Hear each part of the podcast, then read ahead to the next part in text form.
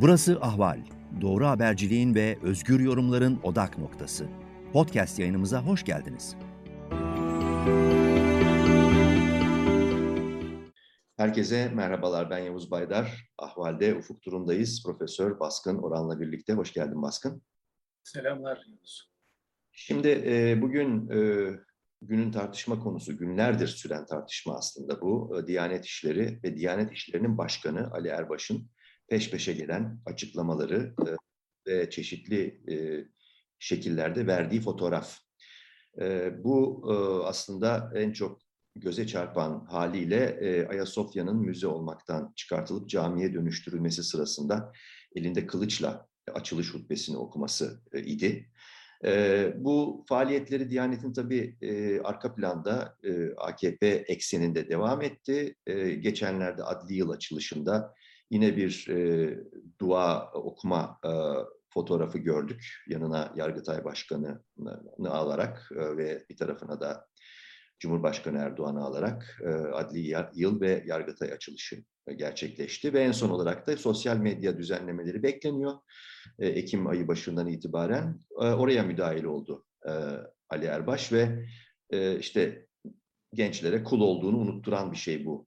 Bir etkileşim saçıyor bu gibi bir şey söyledi. Şimdi Diyanet konuşmak lazım. Çünkü e, giderek daha fazla göze çarpan bir e, bir Diyanet rolü var şu anda kriz halindeki Türkiye'de. Şuradan başlayalım istersen. Benim şu anda kafamdaki e, en önemli soru şu, pek çok kişinin aslında sormadığı, e, sorması gereken. Cumhuriyetin neredeyse Cumhuriyet'le aynı yaşta olan, Cumhuriyet'in kuruluşunda temel kurumlardan birisi olarak temayüz eden, o ilkeler üzerinden kurulmuş olan, o değerler üzerinden kurulduğu bilinen bir kurum. Nasıl oluyor da e, neredeyse 100 yaşına gelmekte olan bu Cumhuriyet'in temel ilkeleri, değerleri ve e, işte çoklu yapısı, toplumun çoklu, çoklu yapısına e, aykırı, e, tahakkümcü, e, adeta sünnilik adına hükmedici bir bir kuruma ve baskın bir yapıya dönüştü. Bu çok doğal.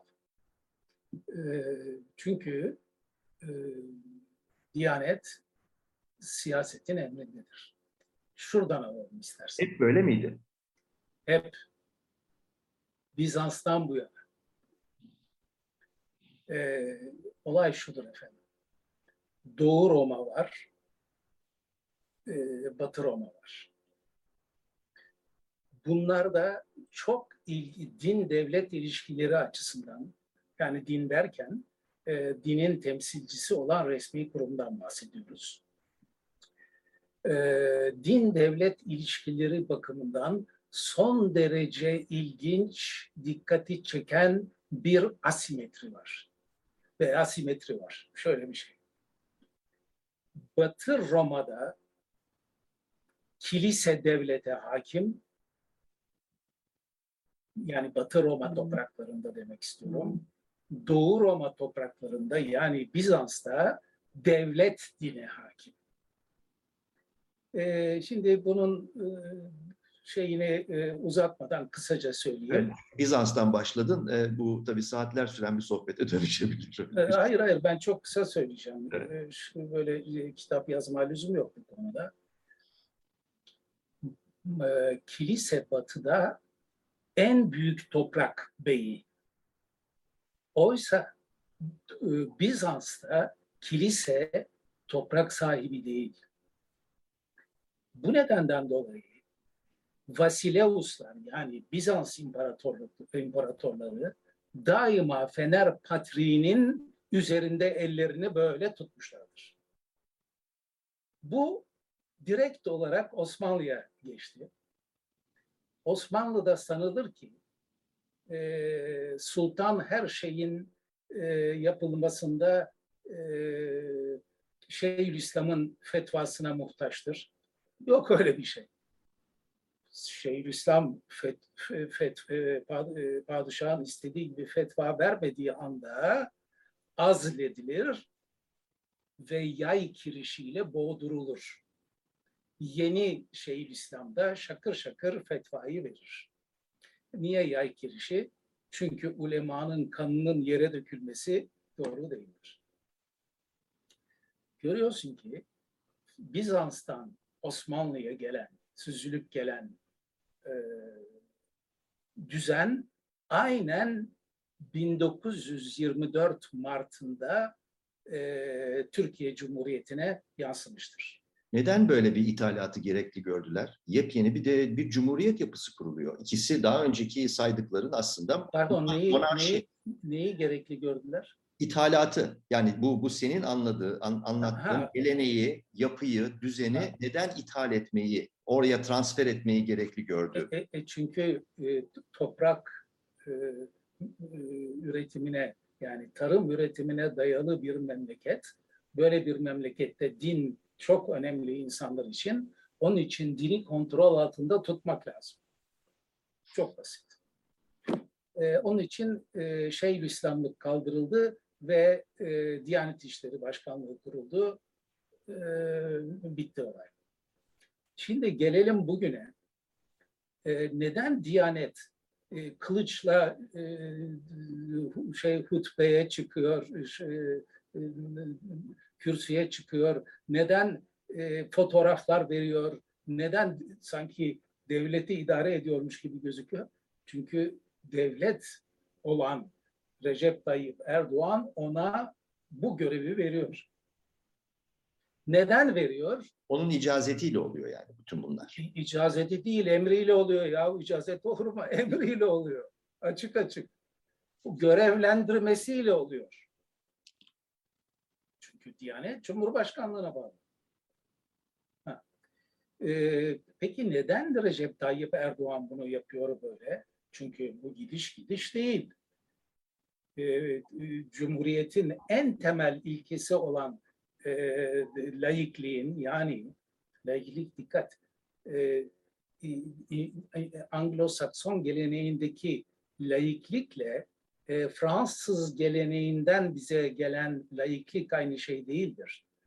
E, Anglo-Sakson geleneğinde dinle devletin ayrılmasıdır.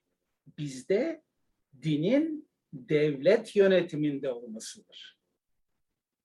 Bizans'tan Osmanlı'ya, Osmanlı'dan Cumhuriyet'e geçen e, diye anlattım.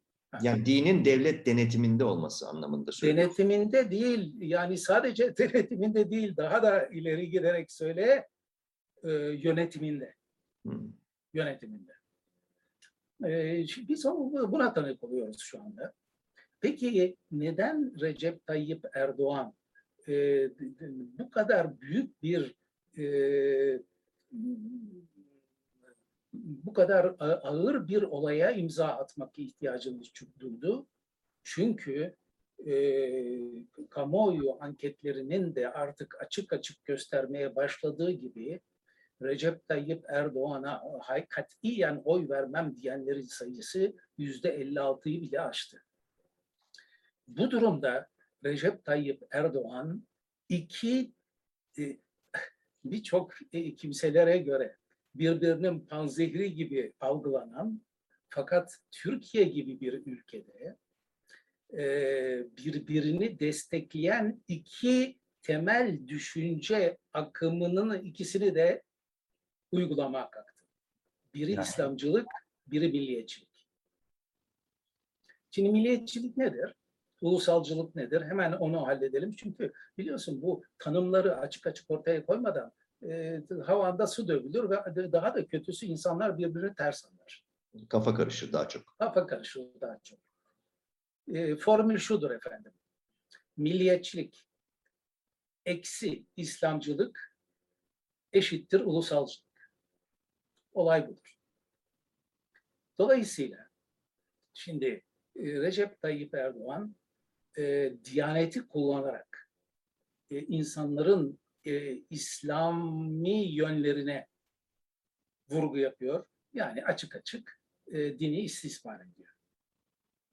Bir zamanlar 160, e, Türk, Ceza Kanunu 163. maddeyle yargıla, e, e, yasaklanan, sonra 141, 142 ile beraber kaldırılan 163. madde. E, İslamcılık yapıyor. Ona paralel olarak e, milliyetçilik veya ulusalcılık yapıyor. Birincisini Diyaneti kullanarak yapıyor. İkincisi Suriye ve Irak'a asker sokarak yapıyor. Çünkü e, grafiği fena halde dibe vurmakta. Özet olarak anlattım. Peki o zaman e, tekrar şu soruya dönelim. Yani e, aslında bir önceki sorduğum sorunun paralelinde bir soru bu. E, sözünü ettiğimiz Diyanet yapılanması 1924 değil mi kuruluşu? Evet. Mart. Evet. 3, 3 Mart 24. 3 Mart 1924'te kuruluyor. E, ta başından beri anlaşıldığı kadarıyla ve senin de demin söylediğine ek olarak e, söylüyorum. E, Frankofon bir e, bir laiklik düzeni kuruluyor. Fakat başından beri aslında Diyanet'in temsil ettiği kesim Sünniler. Bir, Ve- bir, bir ufak e, saplama yapabilir miyim? E, lütfen dediğini unutma. E, Fransız tipi laiklik, yani devletin kiliseyi bastırması, e, mesela Türkiye'de yapılmayan şeyleri yapması, ne gibi? Kilise topraklarına el koyması. 1789'dan sonra. Ha. E, e, bu e, olay 1905'te e, oda sıcaklığına geldi. Hı. 1905. O, şimdi Fransız tarihine girmeyeceğiz. E, lütfen e, devam eder misin? Şimdi sormak istediğim şu, yani gördüğümüz kadarıyla başından beri yani hegemon, e, hatta mezhep, dini de bir tarafa bırakalım, mezhebin e, temsil edildiği, sadece diğerlerinin dışlandığı, başta Aleviler olmak üzere ki şu anda Türkiye nüfusunun aşağı yukarı 10 milyon kadarı e, o kimlik üzerinden, o kimliği ifade üzerinden Alevilik. E, 15, 10, 15 diyebilirsin rahatlıkla. e, işte 18 milyon kadar Kürt var, 15 milyon Alevi diyelim. Tamam bu e, buradan ilerleyelim. E, 24 yani işte 100. yılına girecek Cumhuriyet. E, hep bu yapı süre gelmiş. E, ve pek çok e, eleştiren kişinin ifade ettiği gibi aslında on binlerce imamı devlet maaşına bağlamış ki bu aslında bu laiklikle ilgisi olmayan bir şeydir deniyor. Sırf denetlemek adına ve e, özellikle 12 Eylül cuntası tarafından o yeşil kuşak vesaire e, komünizmle mücadele, solu ezme. On- onlar e, Amerika'nın politikasıyla e, çakıştı. Orada da araçsallaştırılmış anlaşıldığı kadarıyla özellikle din derslerinin zorunlu hale getirilmesi e, gibi ki ben hatırlıyorum ortaokulda din derslerine girmiyordum tercihimde. Üç kişiydik koskoca sınıfta. O günleri hatırlıyorum. Daha sonra 12 Eylül'den sonra bu kapandı bu mevzu. E, ve e, derken işte 12 Eylül yaşandı etti. E, o hal dönemi arkasından tek adamlaştığı Erdoğan'ın bir dönem başladı. Burada Diyanet daha da fazla öne çıkıyor. Demek ki şu soru sorulabilir mi? Ya düğme baştan yanlış iliklenmiş. Diyanet ta başından beri zaten e, her türlü e, ceberut devlet uygulamalarına müsait güçlü bir talim terbiye kurumu ola gelmiş. Şimdi bunun ayyuka çıkmış halini yaşıyoruz. Dersek yanılmış olur muyuz? Yavuz, e, şöyle alalım istersen meseleyi. E, iki e, parçada alalım. Bir, Diyanet'in e, kompozisyonu, kuruluşu, yani bünyesi. İkincisi, Diyanet'le devlet ilişkileri. Şimdi birincisi e, hakkında şu kısa e, e, şeyi söyleyeceğim. Diyanet'in kuruluşu baştan dıştan e, sakattır. Çünkü Düğme yanlış iliklenmiş yani. düğme evet bir, bir, e, meşhur e, söz. Düğmenin birincisini yanlış ilikledin miydi gerisini de yanlış iliklersin. Onun için düğmeler hiçbir zaman ortadan başlayarak iliklenmez, en baştan başlayarak iliklenir. Eee, Efendim, e, Türkiye'nin çok önemli bir e, o- oranda e, oluşturucusu olan Aleviler Diyanet'in dışına sürülmüşlerdir. Ta başından beri. Ta başından beri. Dolayısıyla Osmanlı'daki millet sistemi var ya, Müslümanlar milleti hakime, gayrimüslimler milleti mahkume. Yalnız milleti mahkume demek e, mahkum edilmiş millet demek değil. Hakkında hüküm verilen e, milletler demek gayrimüslimler. Millete hakime de hüküm vermeye yetkili millet demek. E, ümmet yani e, Müslümanlar. Şimdi e, burada bir e, çok önemli soru çıkıyor karşımıza. Dağ gibi bir soru.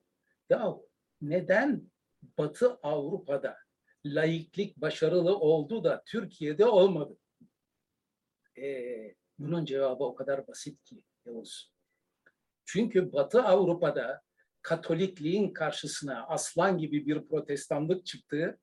Halbuki Türkiye Cumhuriyeti'nde İslamcılığın karşı, e, Hanefi, Sünni, Müslüman yapının karşısına Hanefi, Sünni olmayan bir denge çıkmadığı gibi yani Aleviler Diyanetin dışına atıldığı gibi gayrimüslimler de etno dinsel temizliğe uğratıldılar. Çünkü Hanefi, Sünni Müslümanlığın karşısında dengeyi sağlayacak olan bir yandan gayrimüslimler, bir yandan da Aleviler. Aleviler. İkisi de dışlandı. Peki o zaman şunu sorabilir miyim araya girip? E, e, e, Ama nerede bıraktığımızı şey yaptırma bana, unutturma. Ha. Tamam peki. Hayır tam bu noktada yani baştan düğme yanlış iliklendi dedik ya.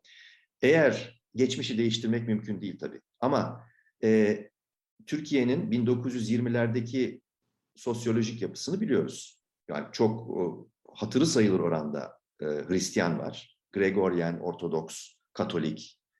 E, Ya aynı sadece, zamanda sadece, sadece İstanbul'da 120 bin Rum var. Tabii tabii. Ee, yüksek oran e, çok o zamanlar. Ee, aynı zamanda e, bir sekülerlik yani sıkı bir e, şey iddiası var. Başta Atatürk'ten gelmek üzere o kadroda. Ee, aynı zamanda işte Aleviler var. Ee, ve diğer başka Şafiiler var, şunlar var, bunlar var. Şimdi bütün bu e, düğmeyi yanlış iliklemek yerine sadece Sünnilerden müteşekkil bir diyanet kurmak yerine bir hani din işleri e, karma konseyi gibi bir şey kurulsaydı durum farklı olur muydu? Bütün bu inançları içinde barındıran. Ku- Kurulamazdı. Çünkü Türkiye bir Türkiye Cumhuriyeti 1924 Anayasası'ndan itibaren bir ulusal devlet olarak değil, ulus devlet olarak kuruldu. Ulusal devlet daha önce konuşmuş muyduk bilmiyorum ama bunları tekrarlamakta yarar var. Ulusal devlet e, egemenliği Tanrı'ya veya krala değil, ulus denilen bir kolektif e, yapıya veren e, devlet türünün adıdır. Ulus devlet ise bu kolektif yapının yani ulusun içindeki en güçlü etno-dinsel grubu egemenliğin kaynağı ilan eder. İşte o da Türkiye Cumhuriyeti'nde 1924 yılından itibaren Hanefi, Sünni, Müslüman, Türk olarak e, ilan edildi. Tabii bu Hasümüt diye kısaltılabilecek olan yapının başında bir de la var. La Hasümüt. Laik olmak şartıyla Hanefi, Sünni, Müslüman, Türk. Hı hı. Ha, Şimdi e, şeyin Diyanet'in kuruluşundaki sakatlık e, a- a- Kemalizmin kendi ayağına ateş etmesini doğurdu. Yani ke- a- Kemalizmin en önemli unsuru olan laiklik böyle bir yapıda e, üfürünce giden bir hale geldi. Son derece kırılgan bir Ha, kavram. şimdi o kırılganlıktan nereye geçiyoruz? Aynen bugün Recep Tayyip Erdoğan'ın medyayı Cumhurbaşkanlığı kontrolüne alması gibi ve yarın iktidardan devrildiği zaman e, seçimi kaybettiği zaman iktidara gelecek olan Cumhurbaşkanının aynı yapıyı kendisinin e, bu sefer de te- tersi yönde yani AKP ve şürekasını bastıracak biçimde kullanma olasılığının daima mevcut olması gibi e, ulus devlet, Türkiye Cumhuriyeti genel oy prensibinin geldiği andan itibaren Diyanet'in tam laikliğin e, bastırıcısı ol- olabileceğini hiç hesap etmedi. Bilmiyorum bu e, net mi? Evet, bu, bu görülemedi. Yani bu Aynen. Diyanet'in potansiyel e, e, e, demokrasi ve temel cumhuriyet ilkelerine karşı bir bir e, namluya dönüşeceği hesap edilemedi, görülemedi diyorsun. ay ayağına ateş ettiğinin farkında olmadı.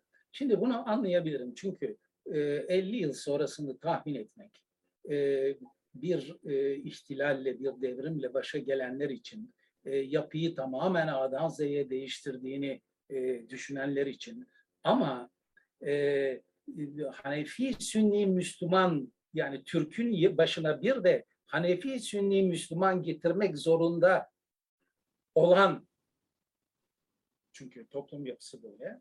e, kimselerin kendi ayağına ateş etme, ettiği gerçeğini de ortadan kaldırmıyor. Şimdi ne olması lazımdı? E, hemen onu da ilave edelim. 1950'de 14 Mayıs 1950'de Demokrat Parti'nin seçimleri kazanması ki bu Kemalizmin ve İnönü'nün en büyük zaferidir. En büyük marifetidir barışçıl bir e, biçimde iktidarı devretti. Düşün, tek partiden geliyor. E, Demokrat Parti'den itibaren artık bu Bizans ve Osmanlı usulü veyahut da Kemalist usulde laikliğin e, şeye e, oda sıcaklığına gelmesi lazımdı. Fakat ne oldu? yukarıdan devrimin ki Kemalizm bir yukarıdan devrimdir. Yukarıdan devrim demek malum daha gelişmiş ülkelerin hukuki yapısını alıp kendi yapını değiştirmek. Hı hı. Üst yapıyı alarak e, kendi e, ülkeni geliştirmek. Yukarıdan devrimin tek atımlık silah olduğunun farkında olmayan e, Türk Silahlı Kuvvetleri 27 Mayıs'ta ki Menderes seçimi kaybedecekti. 27 Mayıs'ta, 12 Mart 1971'de, 12 Eylül 1980'de, arkasından 28 Şubat. e, e, e, Yir- pardon, 28, 28 Şubat. 28 Şubat'ta 1997'de e, d- devamlı e, ate- ateşlediler ve namlu suratına patladı. Recep Tayyip Erdoğan olarak patladı. Barut tükendi mi şimdi? Efendim Barut tükendi mi? barut tükenmeye doğru gidiyor. Hı. Henüz daha tüken yani yarın e, olmayacak e, şeyin e, AKP MHP'nin ama en olmayacak silahları devreye sokuyor. Bir yandan İslamcılık, bir yandan e, Suriye ve e, Irak'a yani bunun tam adını da söyleyemiyorum e, mahkemeye verirler diye e, asker sokmak Evet. milliyetçilik. Milliyetçilik duygularını ve İslamcılık duygularını tahrik ederek iktidardan kalmak. Bu sürdürülebilir bir politika değil. Öyle yani bakıldığı vakit benzerlik hakikaten e, şaşırtıcı. Yani e, askerlerin egemen olduğu dönem, özellikle ayyuka çıktığı dönem 12 Eylül 1980 sonrasında Diyanet nasıl bir şekilde e, toplumu işte o zaman sola karşı e, ve Kürtlere karşı daha sonra ikinci şık olarak talim terbiye, hizaya getirmek için kullanıldıysa aynı yöntemlerle şimdi e, Başkan Erdoğan tarafından yine e, toplumu bir şekilde e, kendi arzu ettiği yönde hizaya getirmek, kutuplaştırmayı daha da derinleştirmek için yine bir araç olarak kullanılıyor. Yani yöntem aynı, hiç çok büyük bir benzer benzeşmezlik yok aralarında aslında. Yumurta ikizleri gibi, değil mi? Ee, devlete hakim olan din kurumunu kullanıyor kendi amaçları için. Ee, şeyi de istersen tespit edelim.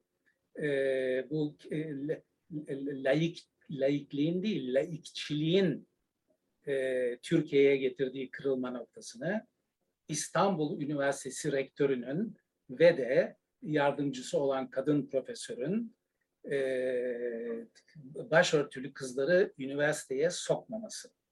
Onları çekip ikna odalarına sokması. Nasıl ikna edecekse. Budur kırılma noktası.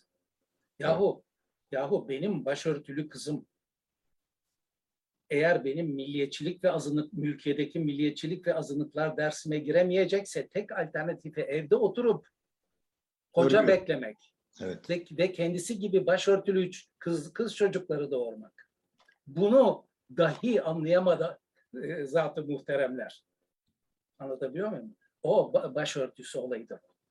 Başörtüsü olayıdır. Geldik son o başörtülü kız, başörtülü kız üniversiteye girerek e, bir eşitlik sağlamıştır. Bir açılım sağlamıştır kendi kafası için. Evet, geldik son soruya. O da şu. Ee, tabii aslında e, Diyanet İşleri Başkanı Ali Erbaş'ın yükselişi, güçlenen rolü, arkasına aldığı o e, tek adam desteği çok bariz ortada. Bunu aslında e, bir zamanlar yani 90'larda tozu dumana katan e, laik kesim, e, bir kesime göre laikçi denilen kesim, askerler, subaylar, eski genelkurmay başkanları vesaire. Bir kısmı şu anda e, hapiste. Ee, o zaman e, tozu dumana katanlar Ayasofya olayı benim çok dikkatimi çekiyor. Erdoğan o kadar ustaca yönetti ki o, o günleri. Malum tam o Ayasofya'nın işte müzeden camiye çevrilmesi günlerinde biliyorsun ortalıkta muazzam bir mavi vatan e, ve işte Yunan aleyhtarlığı meselesi vardı. Ve ikisini birbirine bulamaç haline getirerek Erdoğan ve o ortamı kullanarak Ayasofya'yı ve ardından da işte Kariye'yi, Koray'ı e, camiye çevirdi ve hiç yani bu aklımdan çıkmıyor. O, o laiklik konusunda dünya, dünya ortalığı birbirine katan kesimler çıt çıkmadı. Çünkü ikisi birbirine geçti. Yani Yunan düşmanlığı, Patrikhane ile ilgili olan o derin şüphelere dayalı. Yavuz is- Bakış. ismini koy. İslamcılıkla ulusalcılık birbirine geçti. İşte o nikah töreni gibi oldu bir anlamda belki. Ha, bunlar birbirinin panzeri falan değil. Bunlar birbirini hızlandıran şeyler. Şimdi İşte gelelim Recep Tayyip, ben de buraya gelmek istiyorum Hı. zaten. Recep Tayyip Erdoğan bunun farkında olduğu için e, dini rahatlıkla istismar etmekten çekinmiyor. Çünkü CHP başta olmak üzere muhalefet, HDP'yi e, ta- tabii ki e, burada e, aklarım, e, muhalefet e, eğer e, Recep Tayyip Erdoğan'ın İslamcı politikasına karşı çıkarsam o zaman bunlar dinsiz derler diye korkuyor. Anlatabiliyor muyum? evet. Böyle böylece e, İslamcılıkla ulusalcılığı beraber götürerek muhalefeti batı e, bataklığa çek çekiyor e, Recep Tayyip Erdoğan. Şimdi zaten görülen manzara da o. Benim de son sorum olacak. Orada noktalayalım isterim. Ee, o da şu. Yani şimdi sosyal medya e, düzenlemeleri gelecek. O, o, o mecra boğulacak belli. Yani Ekim e, toplantısından itibaren ve genel kurul mecliste e, toplandığından itibaren, toplanışından itibaren onu bekliyor herkes ve oraya müdahil oldu Ali Erbaş. İşte e, fetva verir gibi e, sosyal medyayı lanetledi. E, ve bir taraftan da e, bugün de yine haberlerde var. E, Biz de verdik ahval olarak bir anayasa örgüsü örülüyor. E, AKP'nin e, malum ma- mamulatı olarak, ürünü olarak bir anayasa, MHP ile ortaklaşa bir anayasadan söz ediliyor. Burada da belli ki yani e, bir taraftan Diyanet'in işte devreye daha çok sokulmasıyla ve anayasanın da aslında referanduma götürülmeyip seçimlerde iki yani Cumhur İttifakı'nın taahhüdü olarak tedavüle sokulacağı anlaşılıyor. Şimdi Ayasofya olayını gördük. Burada nasıl bir köşeye sıkıştırma hali yaşandığını gördük. Başarı Erdoğan için hakikaten o zaman onu çok iyi yönetti. Aynı şekilde e, bu daha dinci, şer'i ilkeleri daha çok değerleri içine e, e, enjekte edilmiş bir anayasa, Diyanet'in de marifetiyle. Bunu da yönetebilir mi başarıyla Erdoğan? Çünkü çok kritik bir sürece girdi Türkiye. Yönetir. Böyle muhalefet oldukça babam da yönetir. Mezardan çıkıp. Burada muhalefetin yapacağı çok basit ve çok temel bir şey var. Ee, gene simgeler üzerinden gidelim. Ee, kalkacak ve açık bir biçimde o e, başörtülü kızların üniversiteye girip eğitim almalarını engelleyenleri engelleyen zihniyeti lanetleyecek. Biz burada hata yaptık. Daha doğrusu hata yapanları e, karşı çıkmadık hatta destekledik. Tövbe diyecek. Bu bir. Aynı anda paralel olarak e, zamanında e, ulusalcılar Kürtlerin parlamentoya girmesini e, imkansız kılmışlardır. Onları daha ittirmişlerdir. Şu anda da aynı şey yapılmaktadır. Bunu da lanetliyoruz. İki şeyi bir arada söylemesi lazım. Yani bir yandan İslamcılığa e, ay, e, ayar vermesi lazım. Bir yandan ulusalcılığa ayar vermesi lazım. Aksi takdirde e, AKP'den soğuyanlar gidip de CHP'ye oy vermez. Evet. Ve bu onlar eğer e, sandığa gitmezlerse bu AKP'ye yarar.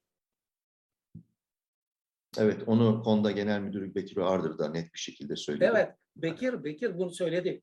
Çok güzel söyledi. Evet. Dedi ki e, üç e, şey var, e, unsur var. E, muhafazakarlar, laikler ve Kürtler. Şimdi bunların üçünün de e, bir araya geleceği bir ulusal mutabakat kurmak lazım. Fakat benim o biraz önce söylediğim bir yandan İstanbul Üniversitesi'ne rektör marifetiyle sokulmayan kızlı, kızları sokmayan zihniyeti kınamak hatta lanetlemek bir yandan da Kürtleri parlamentoya sokmayan zihniyeti lanetlemek. Bu ikisi birden aynı anda yapılmadığı takdirde e, Bekir'in e, Bekir Ağırdır'ın söylediği o üçlü unsur içinde muhafazakarlar güçlü olur.